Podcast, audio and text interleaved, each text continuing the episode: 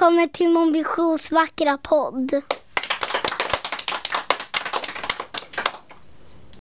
Kapitel 24 Det var julafton i Miriams hus, men det kändes som om alla redan hade fått sina presenter. Issa hade hjälpt Niklasson att minnas vem han egentligen var och skorstensbarnen skulle få hjälpa till att dela ut julklappar igen.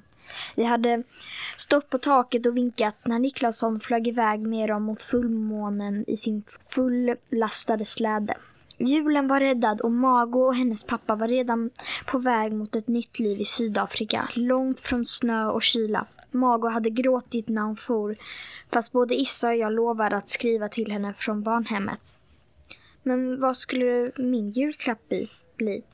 De tre veckorna hos Miriam hade varit det bästa i mitt liv, så kanske jag också redan hade fått vad jag önskade mig mest. Åtminstone en liten del av det. När jag kom ner i köket hade Miriam lagat risgrynsgröt. Hennes hår var uppsatt med röda band och hon såg ut som en mamma i en sagobok. God jul Stella, sa hon och kramade mig. Ät upp så ska du äm, få se något. Jag var hungrig, men jag åt långsamt ändå.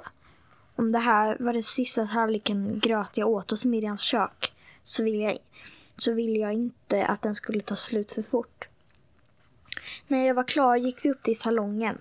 På dockskåpets tak satt en stor rosett, lika röd som Miriams hårband. Vad betyder det? viskade jag. Att jag får det? Om du vill, sa Miriam. Fast jag tänkte att det skulle stå kvar här. Det blev bäst, förstår du. Jag har bara en pytteliten hylla bredvid min säng på barnhemmet. Ett dockskåp skulle aldrig få plats. Jag kan komma och leka med den när jag blir, när jag blir större, sa jag. När jag kan åka tåg själv. Miriam satte sig eh, på huk bredvid mig. Jag tror inte att du förstår, sa hon. Ser du dock familjen runt matbordet? Jag nickade. Dockorna satt kvar som Issa hade satt dem. Mamman i mitten, stora syster och lillebror på varsin sida om henne. Titta ordentligt Stella, sa Miriam och räckte mig ett förstoringsglas. Titta på deras ansikten. Jag la upp förstoringsglaset mot dockfamiljen. För första gången såg jag fint gjorda ansiktena var. Nästan som riktiga människor. Mamma var faktiskt inte lik, lite lik Miriam. Och pojken hade samma mörka hår som, men, sa jag, det ser ut som du och Issa. Miriam nickade. Vet du, jag tror faktiskt att det är vi, sa hon. Stora syster då? Förstoringsglaset i min hand darrade. Flickdockan med de ljusa flätorna var så lik men kunde verkligen vara sant. Jag vågade, kna vågade knappt fråga. Är det, är det jag? Miriam log och hennes ögon blev blanka. Det är du, Stella, sa hon. Jag tror att det betyder att du ska bo med oss. Mitt hjärta hade börjat banka något alldeles förskräckligt. Men jag var fortfarande rädd för att allt bara var en dröm. Med oss? sa jag tyst. Med din mamma och din lillebror, sa Miriam och log mot någon bakom mig. Om du vill ha oss förstås. Jag vände mig om och såg Issa stå där i trappan, finklädd och nybadad. Min lillebror. Vad säger du min lilla stjärna? sa Miriam och strök mig över håret. Vill du ha oss?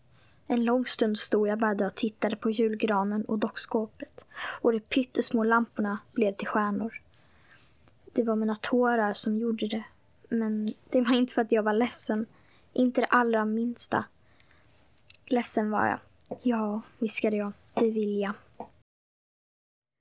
God jul! Och tack för att ni har lyssnat på vår julkalender.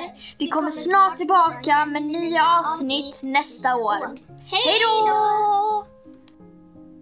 Hej! Jag heter Jonas Nystedt och är administrativ chef på Montbouchonskolan. Jag och skolledningen vill tacka alla barn för detta år och önska er en riktigt, riktigt god jul och ett gott nytt år. Så ses vi igen i januari. Hej då! Tack till alla trofasta lyssnare. Hej då!